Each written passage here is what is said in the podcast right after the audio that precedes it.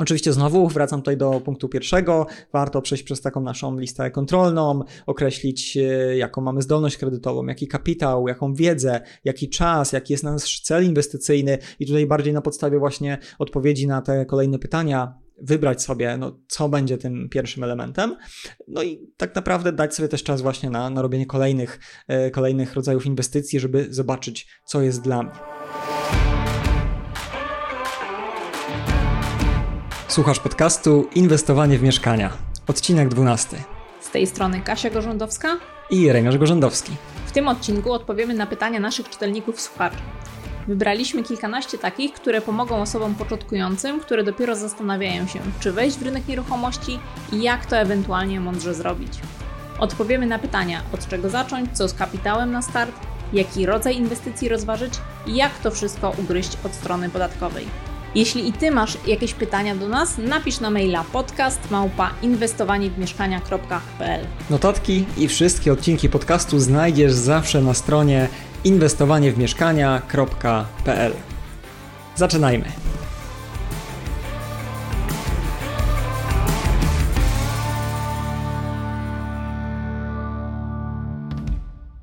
Jeremiasz, pierwsze pytanie, które dostaliśmy jest i łatwe i trudne. Od czego zacząć? Zadała je osoba, która ma już poukładane finanse, ma stabilną pracę, poduszkę finansową i generuje co jakiś czas nadwyżki. Myśli o rynku nieruchomości, ale nie wie właśnie od czego zacząć. Mhm. Tak, no jeżeli ktoś zupełnie nie wie od czego zacząć, to myślę, że warto przejść sobie przez taką listę kontrolną, e, żeby określić, w którą stronę rzeczywiście pójść. I myślę, że na tej liście kontrolnej mogłyby się pojawić takie elementy jak przede wszystkim czas, czyli ile czasu mamy, ile czasu chcemy poświęcić w inwestowanie w nieruchomości. I tutaj odpowiedź na to pytanie na tej liście kontrolnej pokieruje nas bardziej w stronę inwestowania pasywnego albo aktywnego. Aktywnego, czyli że rzeczywiście no, tego czasu potrzebujemy więcej, żeby aktywnie działać na rynku nieruchomości, żeby oglądać mieszkania, analizować, sprzedawać, wynajmować, no rzeczywiście działać na tym rynku. Natomiast jeżeli okaże się, że tego czasu jednak mamy niewiele, chcemy inwestować, ale nie chcemy poświęcać dużo czasu, może po prostu jest kwestia naszej decyzji, tak, że, że nie tym się chcemy zajmować, no to wtedy bliżej nam do inwestowania pasywnego, czyli takiego kapitałowego, czyli rzeczywiście dalej będziemy zainteresowani rynkiem nieruchomości, ale bardziej będziemy chcieli nasz kapitał przekazać osobie czy firmie, która e, będzie sprawdzonym właśnie takim fliperem, czy, czy sprawdzoną firmą, która będzie w stanie te, te nasze pieniądze zainwestować. Kolejnym elementem na naszej checkliście e, to powinna być wiedza wiedza, jaką posiadamy o inwestowaniu na rynku nieruchomości. Być może banalnie to zabrzmi, ale no, pamiętajmy, żeby nie porywać się z motyką na słońce, żeby zdać sobie czasami sprawę, że jesteśmy w takim obszarze tak naprawdę nieświadomej niekompetencji. Czyli wydaje nam się, że inwestowanie na nieruchomo w nieruchomości jest proste, bez problemu to zrobimy, ale nawet nie wiemy, ile tak naprawdę nie wiemy i w związku z tym no, możemy po prostu pójść złą stronę i to ryzyko nasze inwestycyjne będzie za duże, więc no, trzeba sobie odpowiedzieć na to pytanie, czy rzeczywiście tą wiedzę posiadamy, czy też nie. Jeżeli nie posiadamy, no to dalej odpowiadamy sobie na pytanie, czy chcemy jak najwięcej uczyć się, gromadzić tam wiedzę, żeby bardziej aktywnie działać, czy może dojdziemy do wniosku, że właśnie znowu, tak jak z tym czasem, bliżej nam do inwestowania pasywnego, gdzie niekoniecznie aż tak bardzo będziemy się musieli znać na nieruchomościach, bardziej będziemy musieli się znać na biznesie, czyli na tym, żeby po prostu wiedzieć, w kogo możemy bezpiecznie zainwestować, w czyje projekty możemy bezpiecznie zainwestować. Kolejnym elementem na naszej checkliście, e, takiej liście kontrolnej, to jest kwestia pieniędzy, kapitału. Czy posiadamy wolną gotówkę i ile, a może zdolność kredytową, a może akurat obracamy się w takich kręgach, że nie jest to dla nas żadnym problemem, żeby pozyskać, pozyskać ten kapitał zewnętrzny. No i tutaj ta ilość posiadanej gotówki, środków, zdolności kredytowej też y, da nam odpowiedź na pytanie, w którą stronę iść, czy bardziej flipy, czy kupowanie mieszkań dla siebie, czy właśnie pozyskiwanie kapitału i inwestowanie go dalej. No, musimy sobie na to pytanie odpowiedzieć, żeby wiedzieć, w którą stronę iść, czy może podnajem, czy może bardziej działanie na rynku nieruchomości, myślę tu o pośrednictwie, o zarządzaniu nieruchomościami, czyli takie bardziej wdrażanie się w ten rynek, o czym będziemy sobie też na pewno potem mówili.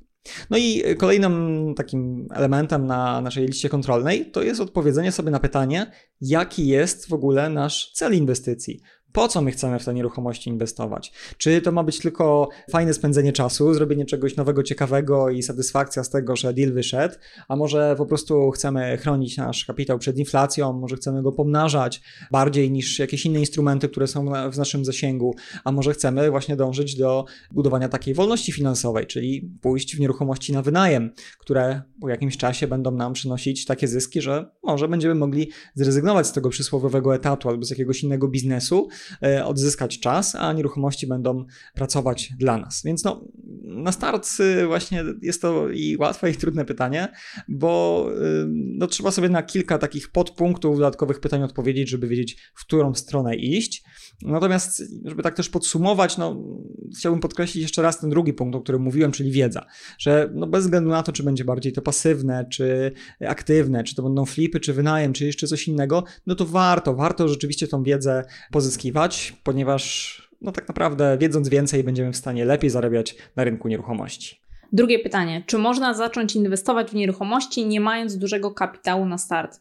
I to duży kapitał tutaj pewnie będzie dyskusyjny, ale załóżmy na potrzeby tego pytania, że duży kapitał to jest przynajmniej od kilkudziesięciu tysięcy złotych w górę, a mały no to jest kilka tysięcy miesięcznie wolnej gotówki do zainwestowania. Mhm. No właśnie, pytanie, czy można, czy nie można. No, powiedziałbym, że rynek nieruchomości bardzo promuje dobre chęci i dobrą wiedzę, a jesteśmy w takich czasach, że ten kapitał w większości sytuacji znajdzie się, jeżeli tylko ten deal jest rzeczywiście dobry. E, więc mając zarówno mały zasób gotówki, jak i duży, jesteśmy w stanie zainwestować. Oczywiście, no powiedziałbym, że nawet taki naprawdę duży, duży kapitał to no, w tych czasach, kiedy nieruchomości są coraz droższe, to nawet nie tylko kilkadziesiąt tysięcy, ale raczej kilkaset tysięcy, a może milion i więcej, to, to, to bym nazwał dużym kapitałem, bo rzeczywiście to już jest kapitał, który pozwala nam albo kupić kilka nieruchomości naraz, mając jednocześnie zdolność kredytową, albo no, dwie na przykład, czy trzy nawet, e, właśnie mając ponad milion złotych. Natomiast y, nie mając tej gotówki, yy, można zdecydowanie też inwestować. Dlaczego? Ponieważ inwestowanie w nieruchomości to bardzo szeroka dziedzina. Możemy tutaj yy, tak naprawdę zająć się na przykład podnajmem. Podnajmem, który pozwala nam inwestować na czyjejś cudzej nieruchomości. Czyli nie musimy danej nieruchomości kupować, żeby móc w nią zainwestować. Możemy ją wynająć od kogoś, doprowadzić do takiego stanu, który pozwoli nam dalej ją wynajmować z zyskiem i w ten sposób oczywiście zarabiać. Więc y, mając nawet niewielkie środki, jesteśmy w stanie inwestować. Jesteśmy w stanie też niewielkie środki inwestować właśnie pasywnie, pożyczając y, innym fliperom. Jesteśmy w stanie robić też flipy, nie mając żadnych środków. W jaki sposób? No, mając osobę, która te środki ma i e, która będzie z nami właśnie współflipować, można powiedzieć, tak? Oczywiście różne tutaj mamy modele, mamy modele spółki inwestycyjnej, czy projektu eksperta rynku lokalnego, w którym ja działam, mamy też modele na rynku takie, gdzie e, po prostu jednego jakiegoś inwestora znajdujemy, który na siebie kupuje takie mieszkanie, a my zajmujemy się całą pracą i potem dzielimy się zyskiem e, przy sprzedaży, więc no tutaj rzeczywiście tych możliwości jest naprawdę wiele i, i możemy iść w różną stronę. I zachęcałbym, żeby iść tak naprawdę w różne strony. I to, to nie tak, że jak mamy duży kapitał, to już musimy kupować nieruchomości i mamy nie iść pod najem. To, to, to, też nie jest tak. Oczywiście kapitał nam troszkę definiuje, co, w co będzie nam łatwiej zainwestować albo trudniej, ale to nie jest tak, że mając duży kapitał, lepiej będziemy inwestować w nieruchomości. Może być dokładnie na odwrót. Nie mając kapitału, korzystając z pieniędzy innych ludzi, e, współinwestując z kimś, może się okazać, że tak naprawdę e, uzyskujemy lepsze stopy zwrotu niż inwestując duży kapitał. Jedno z drugim nie, nie jest powiązane, tylko raczej nasza właśnie wiedza, zaangażowanie, trochę szczęścia. No i tutaj też trzeba pamiętać, że nie mając kapitału, nie nazwałbym to do końca inwestowaniem w nieruchomości, ale y, działaniem na rynku nieruchomości i przez to pozyskiwaniem też wiedzy i doświadczenia, czyli działanie w zarządzaniu nieruchomościami innych inwestorów, czy też działaniem jako pośrednik na rynku nieruchomości, gdzie właśnie w ten rynek się wdrażamy, gdzie zarabiamy, można powiedzieć, na nieruchomościach, ale no niekoniecznie inwestując pieniądze, bardziej swój czas i właśnie swoje doświadczenie.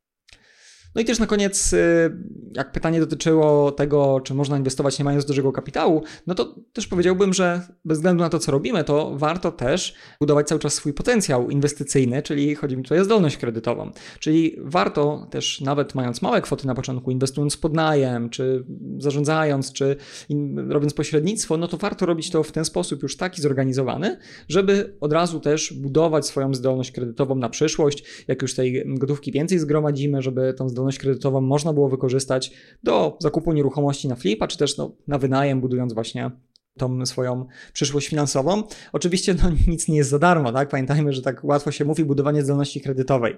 No to oczywiście kosztuje, tak? Zdolność kredytowa równa się płacenie podatków. No, tutaj ciężko będzie optymalizować i jednocześnie budować zdolność kredytową, natomiast no, optymalizacją możemy nazwać właśnie no, już zaplanowanie tych celi swoich długoterminowych, żeby wiedzieć po prostu ile chcemy kupować tych nieruchomości, ile potrzebujemy zdolności kredytowej, no i tak optymalizować te kwestie podatkowe, żeby właśnie taką zdolność mieć.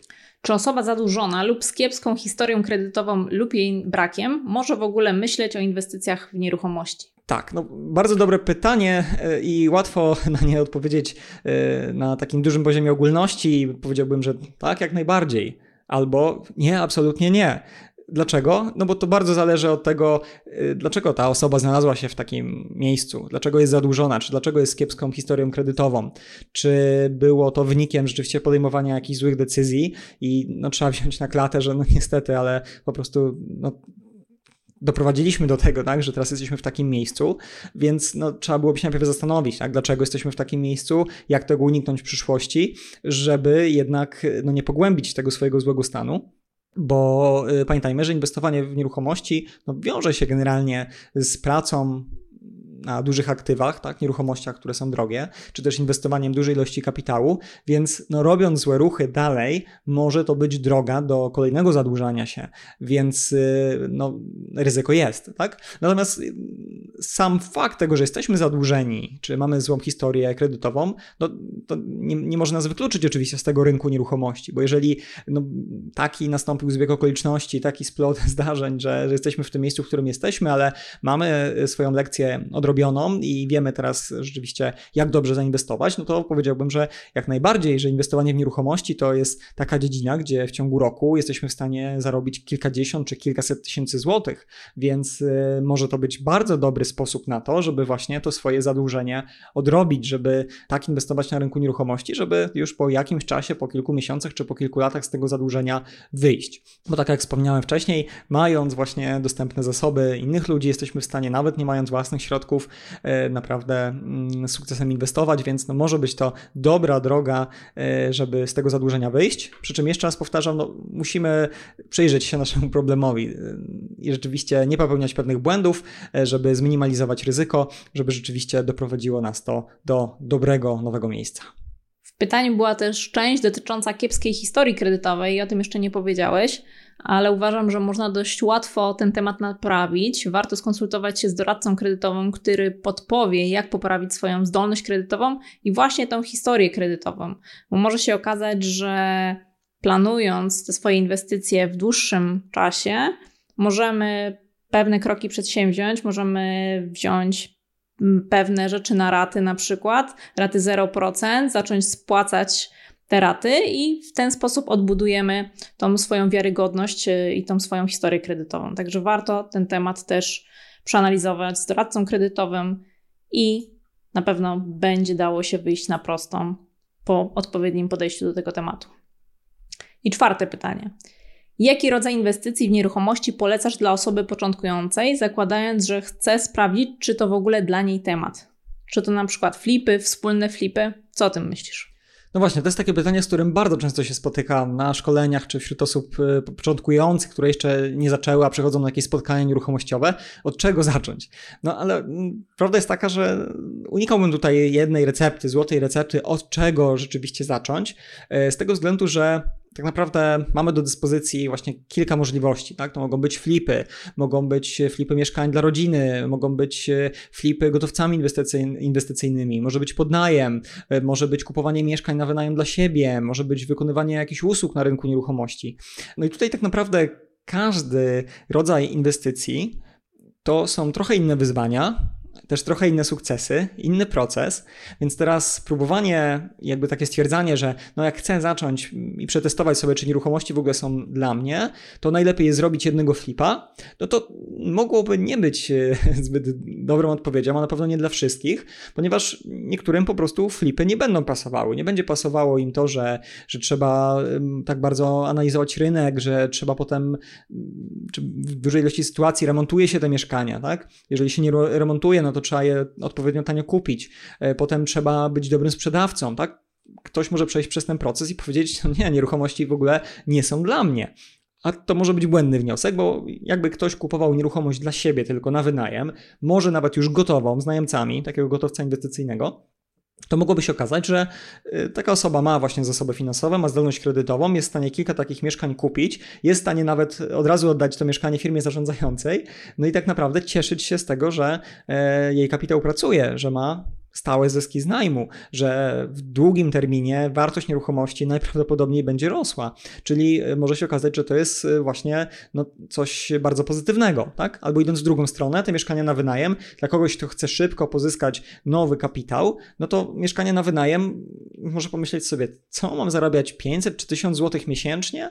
No to 12 tysięcy rocznie to, to nie jest zarobek, który by go motywował do tego, żeby inwestować, a za to flipy jak najbardziej. Po trzech miesiącach kilkadziesiąt tysięcy tysięcy, przyzwoity zysk, flipowanie jest dla mnie. Tak więc no, powiedziałbym, że dobrze byłoby y, dać sobie jednak trochę więcej czasu na inwestowanie w nieruchomości i popróbować jednak różnych rzeczy. Może przyjrzeć się bliżej jakimś znajomym, którzy właśnie flipują, czy podnajmują, czy zarządzają, czy kupują na wynajem, żeby naprawdę poznać wiele aspektów inwestowania w nieruchomości i dopiero po jakimś czasie świadomie wybrać ten, który nam pasuje. Oczywiście znowu wracam tutaj do punktu pierwszego. Warto przejść przez taką naszą listę kontrolną, określić e, jaką mamy zdolność kredytową, jaki kapitał, jaką wiedzę, jaki czas, jaki jest nasz cel inwestycyjny i tutaj bardziej na podstawie właśnie odpowiedzi na te kolejne pytania wybrać sobie, no, co będzie tym pierwszym elementem, no i tak naprawdę dać sobie też czas właśnie na, na robienie kolejnych, e, kolejnych rodzajów inwestycji, żeby zobaczyć, co jest dla mnie. Inwestowanie w nieruchomości, zwłaszcza na wynajem, powiedziałbym, że może być dość proste, z tego względu, że tak jak mówiłem, możemy kupić już gotową nieruchomość, która będzie pracowała od pierwszego dnia, możemy oddać tą nieruchomość firmie zarządzającej, więc tutaj ilość tego poświęcanego czasu czy wiedzy naprawdę jest niewielka. No i tak samo pasywne inwestowanie w nieruchomości, czyli y, dawanie tylko swojego kapitału sprawdzonej instytucji, czy firmie, czy, czy, czy osobie, która po prostu flipuje. Odpowiednie zabezpieczenie tego kapitału też może być takim dość prostym wejściem w rynek nieruchomości, który da nam już ten smak właśnie tego inwestowania i odpowie nam, czy to jest rzeczywiście dla nas, czy też może nie, no bo to też jest ok, jeżeli stwierdzimy, że wolimy innego rodzaju instrumenty do inwestowania niż nieruchomości.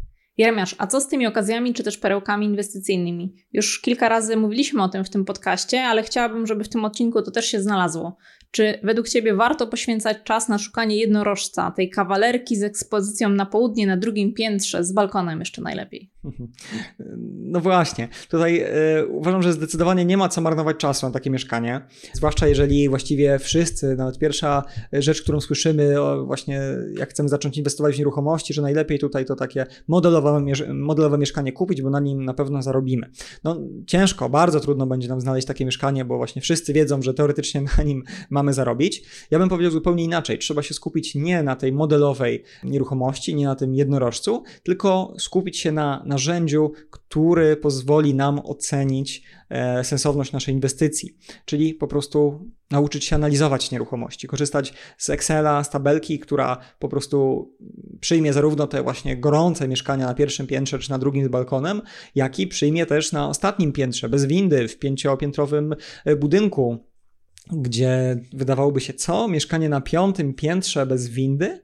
Na wynajem? w ogóle nie opłaca się pewnie inwestować w takie mieszkanie, no bo komu będzie chciało się iść na piąte piętro, tak? A tymczasem, no, sam kupiłem takie mieszkanie na wynajem i mamie, e, właśnie na piątym piętrze bez windy, które świetnie się wynajmuje, przynosi świetną, świetną stopę zwrotu, dlatego, bo no, Excel pokazał, że e, odpowiednio tanio kupione takie mieszkanie, być może troszkę mniejszy czynsz najmu, żeby właśnie zachęcić tych lokatorów młodych, którzy tak naprawdę no, nie będą mieli problemu z tym, żeby na to piętro, piętro wyjść, bo płacą na przykład 50 zł niższy czynsz najmu miesięcznie.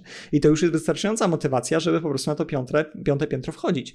Więc nie ma co e, aż tak takimi kryteriami się kierować, tylko właśnie analizować w tabelce w Excelu, w odpowiednim narzędziu, co nam dana inwestycja przyniesie. Może się okazać, że taka zupełnie niemodelowa będzie tak naprawdę tak samo dobrze albo nawet lepiej zarabiać dla nas niż modelowa, a plus taki, że na te niemodelowe, na te brzydkie kaczątka mało kto, czy, czy mniejsza ilość inwestorów przynajmniej zwraca uwagę, nie musimy się tak śpieszyć, szybciej znajdziemy taką nieruchomość i tak naprawdę no nie unikniemy takiej frustracji ciągłego szukania tej idealnej nieruchomości, która tam mitycznie istnieje, ale wcale niekoniecznie będzie istotna.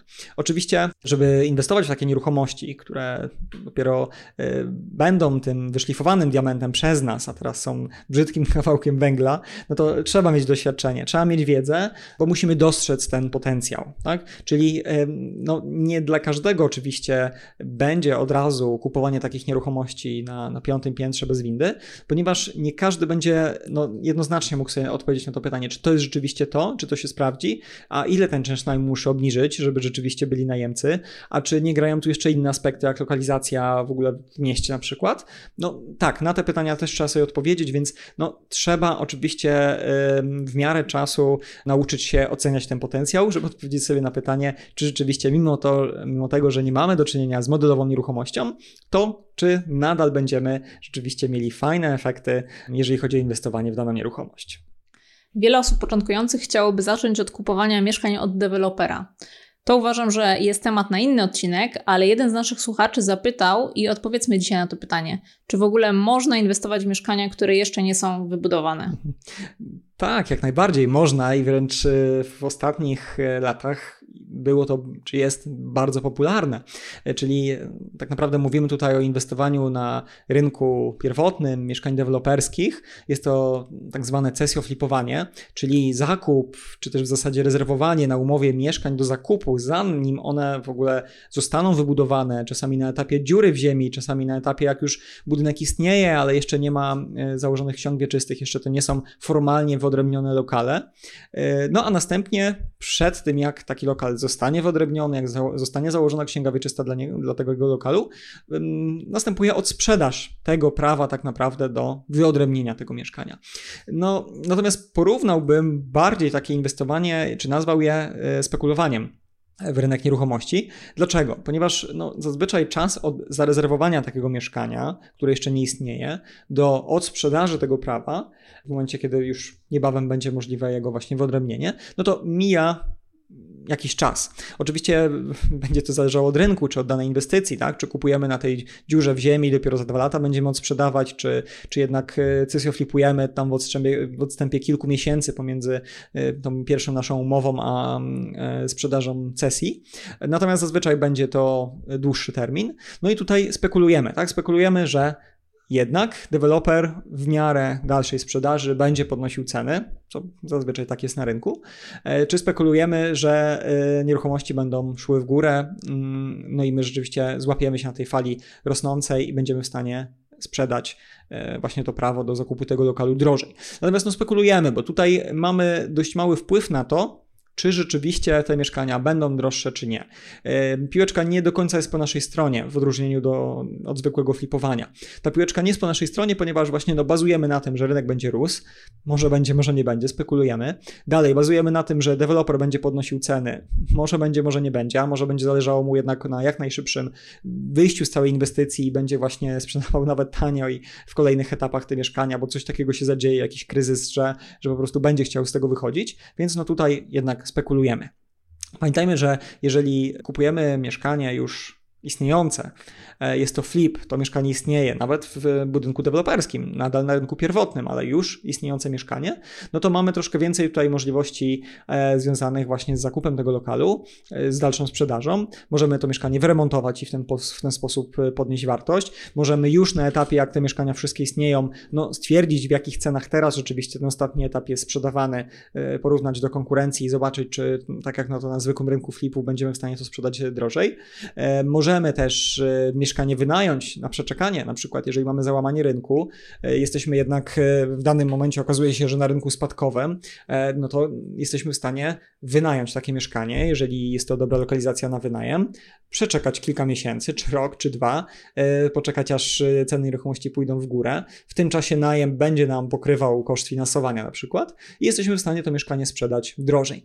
Natomiast no, przy cesjoflipowaniu to zazwyczaj jest tak, że nie chcemy płacić całej ceny za mieszkanie, tak? tylko wpłacamy jakąś tam kwotę rezerwacyjną, no i potem y, musielibyśmy całość dopłacić, jeżeli chcemy to mieszkanie wykańczać dalej czy, czy, czy wynajmować, a przy zapłacie całej ceny i kosztach finansowania może się okazać to nieopłacalne. Tak? My spekulujemy, że odsprzedamy tą cesję, zrobimy e, po prostu zanim trzeba będzie rzeczywiście ponieść e, wszystkie koszty tego mieszkania. Także reasumując, można jak najbardziej. Jest to zdecydowanie popularne na takim rynku rosnącym, gdzie po prostu ceny nieruchomości cały czas rosną, gdzie każdy kolejny etap sprzedawany przez dewelopera jest coraz droższy. Natomiast na pewno no, nie będzie to dobry sposób e, na inwestowanie w każdym momencie rynku i no, trzeba po prostu dobrze przeanalizować aktualną sytuację, pospekulować trochę, co będzie, i na tej podstawie można podjąć decyzję, czy wchodzimy w to, czy też nie.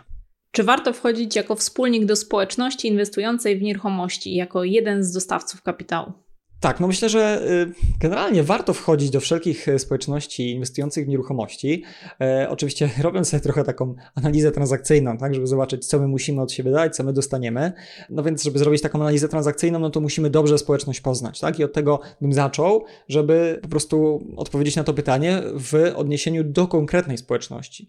E, czy ta konkretna społeczność jest warta do tego, żebyśmy my swój kapitał inwestowali, czy swój czas, czy jakoś angażowali się w tą społeczność? Bo no, bywa różnie, tak? Może to być dobra okazja do takiego podpatrzenia, jak działają inni i przy okazji pomnażania swoich środków właśnie dzięki poszczególnym inwestycjom, do takiego pasywnego inwestowania.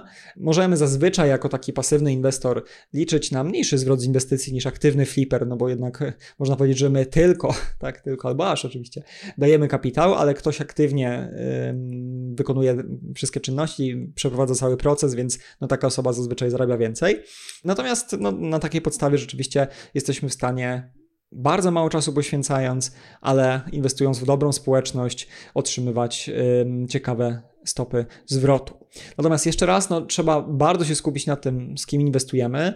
E, w ostatnich latach no, coraz więcej pojawia się różnych firm, spółek, osób, które e, zachęcają do tego, żeby przekazać swój kapitał i, i po prostu gwarantują, czy tak mówią, przynajmniej, że gwarantują, że ten kapitał pomnożą. Natomiast oczywiście tutaj no, prawda jest taka, że e, mało która instytucja może cokolwiek gwarantować, bo taka instytucja musiałaby już mieć odpowiednią zgodę Komisji Nadzoru Finansowego, więc zazwyczaj to tak naprawdę nie są gwarancje, tylko no, pewna jakaś jakaś obietnica albo przewidywanie, że jakaś stopa zwrotu będzie dostępna. No i mówiąc o właśnie KNF-ie, Komisji Nadzoru Finansowego, warto sprawdzić na stronie KNF-u, czy czasem dana instytucja e, no, nie została wpisana na liście ostrzeżeń komisji, bo takie rzeczy też się zdarzają, że właśnie instytucje, firmy, które gdzieś tam się ogłaszają i które możemy znać, mogą być na świeczniku właśnie pod lupą KNF-u. Więc warto to sprawdzić, warto podpytać innych inwestorów, warto dotrzeć do jak największej ilości osób, które już zainwestowały właśnie czy w danego flipera, czy w daną firmę, żeby dowiedzieć się na jakich zasadach można inwestować, żeby dowiedzieć się w jakiej to jest formie, czy jakieś udziały w spółce, czy pożyczki, jakie są zabezpieczenia, czy jakieś hipoteczne, czy, czy, czy jeszcze innego rodzaju. Także tutaj naprawdę wchodząc już potem w szczegóły i dowiadując się, jaka jest forma tego inwestowania właśnie, no to jesteśmy w sobie w stanie odpowiedzieć na pytanie, na ile to jest bezpieczne, że warto odpowiedzieć sobie na pytanie, jakie są możliwości wyjścia z danej inwestycji, jak ona jeszcze trwa, czy wtedy coś tracimy, czy nie. No, tutaj rzeczywiście trzeba dobrze, dobrze zastanowić się nad danymi szczegółami, no i żeby się upewnić, że rzeczywiście będzie to dla nas korzystne inwestowanie. Ósme pytanie. Chciałbym zacząć przygodę z rynkiem nieruchomości od szukania ciekawych nieruchomości i przekazywania ich do tych, którzy w nie zainwestują. Za prowizję dla mnie. Co o tym myślisz? Myślę, że brzmi to jak bardzo dobry pomysł, chociaż y, niekoniecznie y, właśnie nazwałbym to inwestowaniem, ale jak y, pytanie jest o przygodę na rynku nieruchomości, to jak najbardziej. Dlaczego? Myślę, że to jest dobry sposób na zaczęcie, czyli zostanie takim pośrednikiem właśnie w obrocie nieruchomościami dla inwestorów. Jest to szczególnie dobre dla osób, które nie mają jeszcze takiego poczucia że wszystko wiedzą, czy naprawdę jeszcze wszystkiego nie wiedzą, czy mają taki opór przez zainwestowanie własnego kapitału, albo jeszcze takiego kapitału nie mają. Czyli jest to dobra okazja na tak naprawdę znalezienie mieszkania, na przeanalizowanie samemu, czy to mieszkanie y, nadaje się na flipa, czy na wynajem, przedstawienie oferty innym, innemu inwestorowi, zobaczenie, jak ten inny inwestor kupuje to mieszkanie, przy okazji płaci nam prowizję. Warto poobserwować po prostu, co dalej z tym mieszkaniem się stało, czy rzeczywiście to był flip y, i ile udało się zarobić na tym flipie, czy, czy to było mieszkanie na wynajem, czy ono pracuje, tak żebyśmy rzeczywiście nabrali takiej pewności, że tak, że jesteśmy w stanie wyszukać fajną nieruchomość, jakoś ją przeanalizowaliśmy, daliśmy tą analizę inwestorowi, a inwestor to zaakceptował, przeprowadził transakcję i rzeczywiście to wszystko się udało, to wszystko wyszło. No myślę, że właśnie e, przejście przez taki proces może dać nam taki fajny feedback, że rzeczywiście rozumiemy już te nieruchomości, że widzimy, z czym one się e, jedzą, tak, z czym to się wszystko je. No i znowu, jak już nabierzemy takiego doświadczenia, no to, to możemy dorzucić do tej analizy naszej, żeby odpowiedzieć sobie na pytanie, czy warto komuś podrzucić tą nieruchomość, czy może jednak samemu się nią zająć. No, ile my w stanie jesteśmy w stanie, ile my jesteśmy w stanie zarobić na tej nieruchomości jako pośrednik, tak? Czyli mówiąc krótko, ile wziąć prowizji, ile ktoś jest nam w stanie zapłacić za to, że my przekażemy taki temat, bo może się okazać, że to będzie kwota niewiele mniejsza niż potem zarobek na tym flipie, no to po co brać na siebie całe ryzyko, tak, transakcji? Może lepiej tylko właśnie y, pozostać na pośrednictwie. Albo w drugą stronę wyjdzie nam, że no jakbyśmy jednak jeszcze dorzucili do tego remont, pozyskanie kapitału czy, czy wyłożenie własnego kapitału, to zarobiliśmy kilka razy więcej. Więc no trzeba się zastanowić, czy jednak nie podjąć tego ryzyka, czy ono nie jest na tyle niewielkie, a perspektywa zysku na tyle duża, że może jednak warto samemu cały proces przeprowadzić. Także myślę, że jest to dobry pomysł, warto w to wejść, zwłaszcza jeżeli właśnie jeszcze nie mamy takiego obycia na rynku nieruchomości, jeżeli nie czujemy się e, w pełni, albo nie mamy mocy przerobowych, tak? Bo już mamy kilka własnych flipów, nie mamy nowych ekip, nie chcemy ich szukać, więc jakby tak dywersyfikować po prostu swoje działania, no to od czasu do czasu też warto właśnie w ten sposób zadziałać, żeby zrobić bardziej pośrednictwo niż przeprowadzić rzeczywiście własną transakcję. Dodajmy też, że my tak zaczynaliśmy w momencie, kiedy nie mieliśmy środków już na inwestowanie, na kupowanie nowych mieszkań, to szukaliśmy dla inwestorów takich ciekawych nieruchomości. Chociaż po pewnym czasie bardzo szybko przyszliśmy już jednak na flipowanie, szukając kapitału, ponieważ okazywało się, że no też nie każdy inwestor dostrzegał potencjał inwestycji, więc tutaj dużo lepiej nam się sprawdziły gotowce inwestycyjne niż przekazywanie tych nieruchomości, ale to też dobry pomysł na start. Pytanie dziewiąte. Czy początkujący powinien myśleć o małym temacie na start, jak na przykład mieszkanie w bloku z płyty, mały remont i wynajem, jeśli to według Was mały temat? Czy może od razu myśleć na przykład o stawianiu garaży lub kilkunastu małych domkach nad morzem? Tak, no to znowu, to zależy, to zależy. Trzeba zacząć od tego, że inwestowanie w nieruchomości jest y, po prostu bardzo szerokim tematem i tak jak w każdej innej branży, im więcej zbierzemy doświadczenia, tym po prostu mniejsza szansa, że przy dużych projektach popełnimy kosztowne błędy.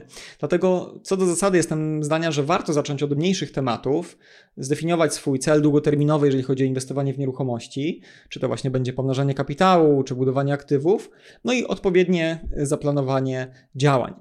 Mówię co do zasady, bo znam też osoby, które ogólnie działały na dużą skalę w innych biznesach i bardzo szybko bądź od razu nawet e, zaczęły inwestowanie w nieruchomości naprawdę od dużej skali. Nie zajmowały się e, małymi mieszkaniami, tylko poszły od razu z jakimś większą deweloperką czy zakupem wielu mieszkań naraz w jakiejś inwestycji. Natomiast e, uważam, że do takiego skalowania no to potrzebne jest przynajmniej spore doświadczenie biznesowe, tak? umiejętność prowadzenia rzeczywiście wielu, czy dużego biznesu, czy, czy wielu biznesów naraz, bo tak należy traktować kilka jednoczesnych inwestycji w nieruchomości czy projekt deweloperski.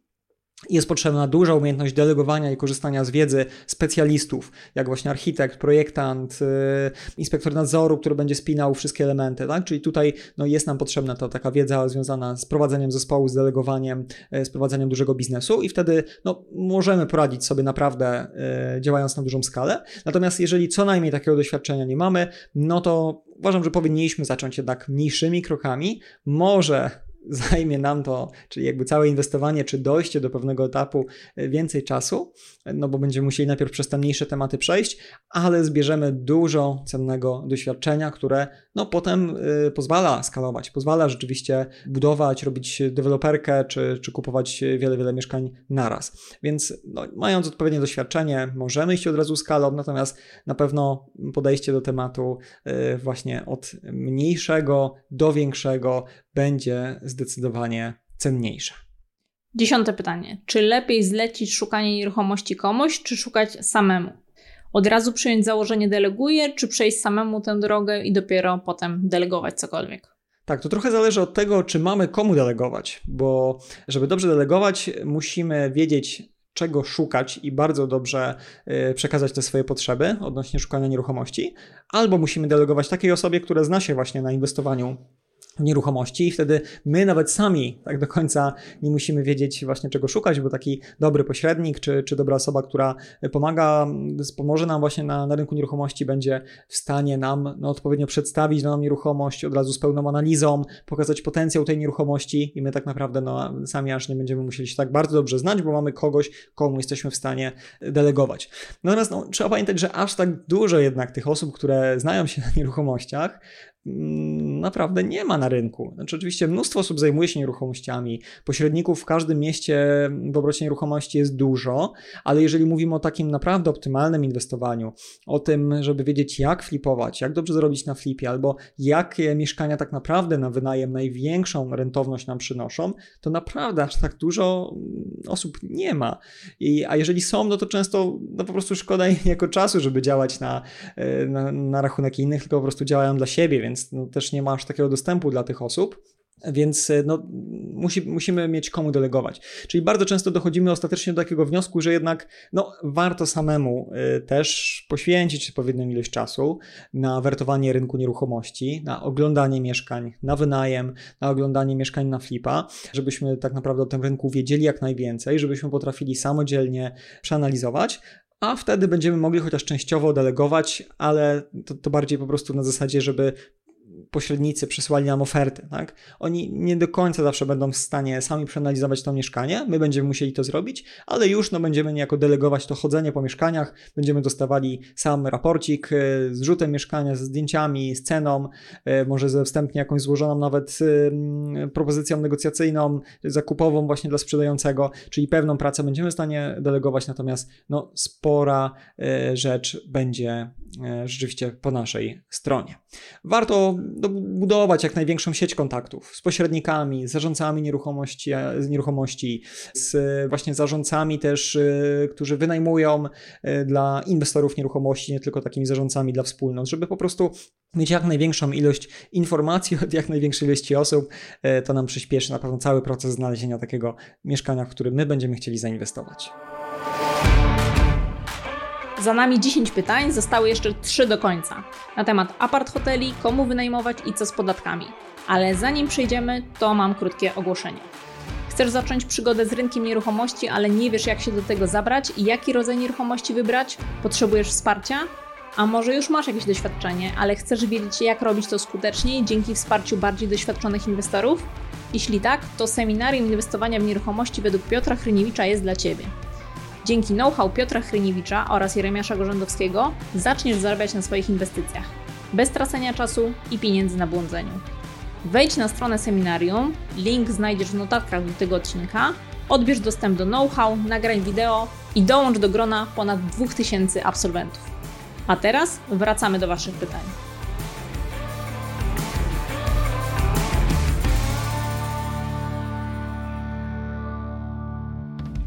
Czy w przypadku nieruchomości na wynajem lepiej wynajmować osobom fizycznym, czy myśleć o wynajmie dla biznesu?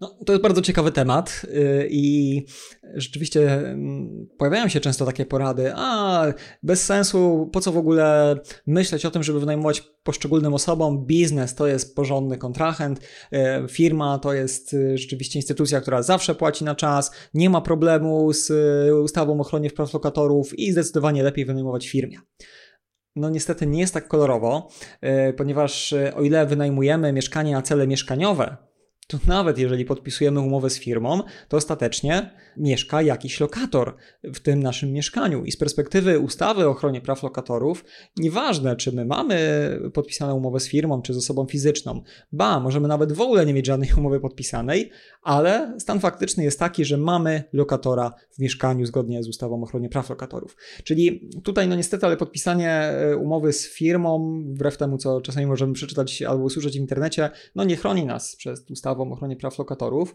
Oczywiście może być tak, że miękko, windykując, negocjując, będzie nam łatwiej takiego yy, najemcę zmusić do tego, żeby rzeczywiście sam się wyprowadził z mieszkania, natomiast no, to musi być nadal jednak dobrowolna wyprowadzka, tutaj nadal on będzie lokatorem, więc Mm, no, niekoniecznie biznes będzie lepszy.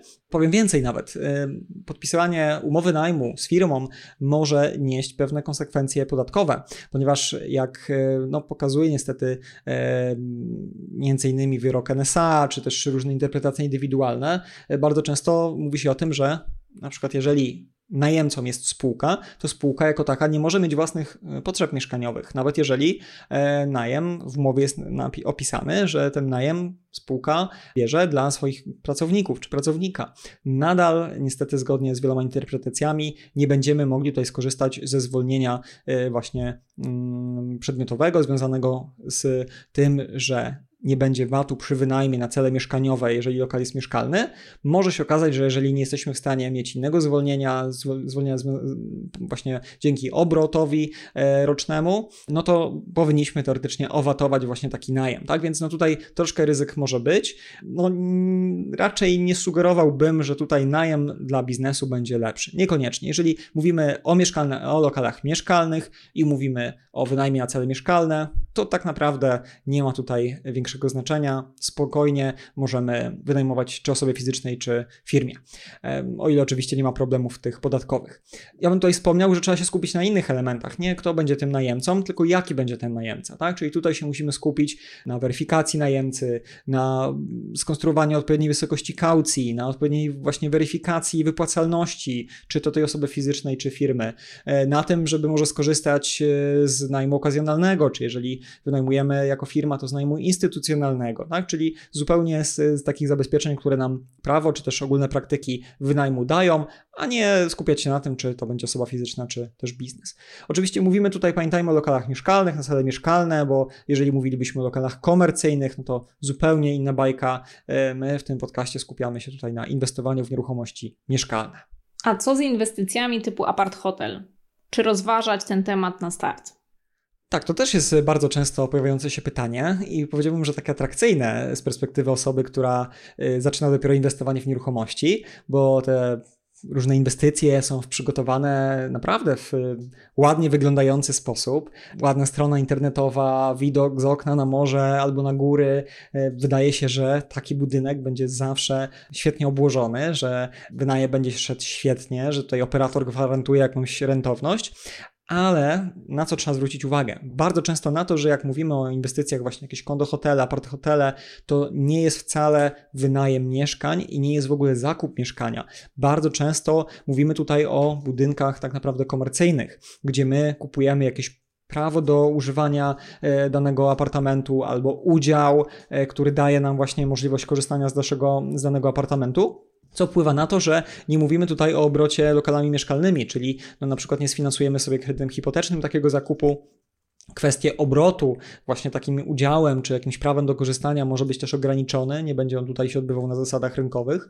No, trzeba też zwrócić uwagę, co z operatorem tego budynku, co jeżeli on po kilku latach upadnie, tak? Kto będzie tym zarządzał? Co stanowią części wspólne, jeżeli tam mamy jakąś siłownię, basen, jakieś inne elementy, które są w tym budynku, czy to jest uregulowane, tak? Co w ogóle z VAT-em? Czy taki wynajem nie będzie obarczony y, VAT-em, tak? Bardzo często będzie. Co prawda przy zakupie mamy też ten VAT, nie PCC, tak? I będzie można to jakoś rozliczyć, no ale potem też musimy wziąć to pod uwagę w ogólnych kalkulacjach, tak? Więc no, ja zdecydowanie jestem fanem e, nieruchomości mieszkalnych jednak, które właśnie no, mają inny status e, i inaczej się je wynajmuje pod kątem podatkowym, inaczej inne jakby przepisy do tego się też stosuje. Inne jest rozporządzanie własnością potem, tak? Inna kwestia związana z wartością w czasie takich nieruchomości mieszkalnych, więc ja jestem za nieruchomościami mieszkalnymi. Natomiast oczywiście, że znam wiele osób, które inwestują w takie właśnie nieruchomości komercyjne, gdzie też bywają z tego zadowoleni. Tak?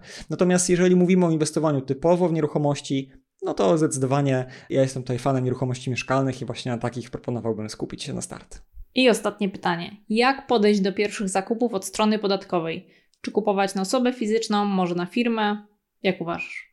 Tak, no to tutaj oczywiście y, znowu musimy zacząć od tego, co chcemy robić, tak? Czy to będzie wynajem, czy to będzie flipy, czy to będzie podnajem, e, bo y, no, musimy stwierdzić, czy prowadzimy działalność gospodarczą, czy też nie. Jeżeli będziemy flipować, czy będziemy podejmować, no to tak, to de facto będziemy prowadzili działalność gospodarczą, więc trzeba będzie e, sformalizować właśnie od, najlepiej od samego początku, e, żebyśmy potem żadnych problemów nie mieli. Trzeba przyjrzeć się, jaki mamy aktualny system podatkowy, kwestie składki zdrowotnej, e, kwestie podatku dochodowego, tak, żeby podjąć decyzję, co będziemy robili, tak? Czy tutaj idziemy w spółkę, czy w działalność gospodarczą.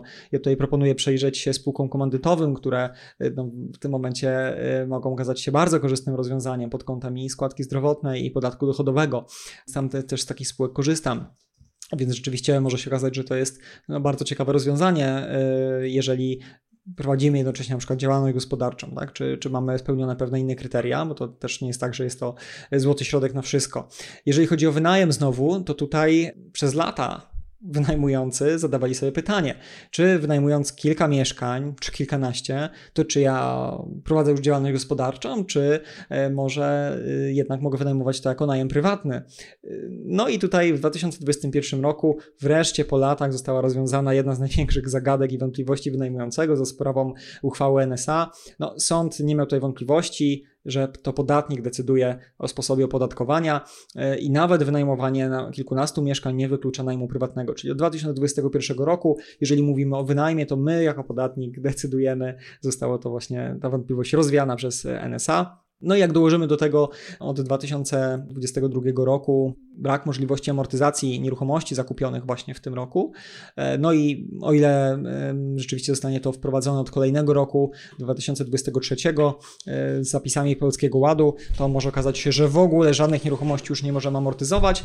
i w takim przypadku najczęściej wynajem nieruchomości będzie opłacało się e, właśnie prowadzić jako, czy rozliczać jako najem prywatny i rozliczać się ryczałtem. Oczywiście trzeba to zawsze też sobie przeliczyć, zobaczyć kiedy ten podatek będziemy najbardziej optymalnie płacić. Natomiast raczej tutaj szykujmy się, że będzie to najem prywatny. Generalnie więcej na tematy podatkowe porozmawiamy z radcą podatkowym w kolejnym odcinku tego podcastu, więc jeżeli ktoś ten, kogoś ten temat podatkowy wyjątkowo interesuje, to na pewno będzie chciał e, kolejny nasz odcinek wysłuchać, bo tam skupimy się właśnie tylko na tematach podatkowych i będziemy mogli wejść głębiej w każdy z tych aspektów. Generalnie, żeby tak podsumować ten temat podatkowy, to pamiętajmy, że każdy ma inną sytuację. Teraz czytając gdzieś na Facebooku, na forach, w internecie, oglądając filmy, jak ktoś mówi, tylko właśnie przez spółkę ZOO, albo tylko przez spółkę komandytową, albo tylko przez działalność i tak dalej, i tak dalej. Wszystko musimy zważyć i przede wszystkim musimy przez pryzmat własnej sytuacji to ocenić, ponieważ w zależności od tego, czy już gdzieś pracujemy na etacie, czy już prowadzimy własną działalność, czy już gdzieś jesteśmy jakimś wspólnikiem spółki, to zupełnie inaczej możemy rozliczać właśnie najem, czy też flipy w innej działalności, więc najlepiej byłoby jednak e, porozmawiać z doradcą podatkowym, ewentualnie chociaż z własną księgowością to mówić, chociaż no wiadomo, że księgowość jest od księgowania, doradca podatkowy jest od doradzania, więc bardziej powinniśmy tutaj skupić się na doradcy podatkowym i właśnie razem z takim doradcą przez pryzmat własnej sytuacji, własnych też celów, które sobie stawiamy, jeżeli chodzi o inwestowanie w nieruchomości, stwierdzić, jak będziemy ten najem czy flipy rozliczać i w ramach jakiej działalności.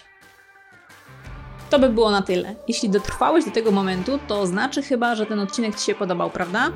W związku z tym polecę Ci do posłuchania jeszcze dwa odcinki. Pierwszy i szósty, jeśli jeszcze ich nie znasz. Pierwszy odcinek tego podcastu dotyczy 8 mitów inwestowania w nieruchomości, a w odcinku szóstym omawiamy z Jeremiaszem 9 najczęstszych błędów popełnianych przez inwestorów, również tych zaawansowanych. Sprawdź, zalinkuję do nich w notatkach. Kończymy już ten odcinek. Dziękuję wszystkim słuchaczom za pytania, a w szczególności Jerzemu. A jeśli i Ty masz jakieś pytania, napisz do nas na maila podcast mieszkania.pl. Adres podam w notatkach do tego odcinka. Do usłyszenia w kolejnym odcinku. Cześć! Cześć! Kończymy już ten odcinek na dziś. Dziękuję wszystkim słuchaczom. Napisz do nas na mail. Coś mam z tym mailem.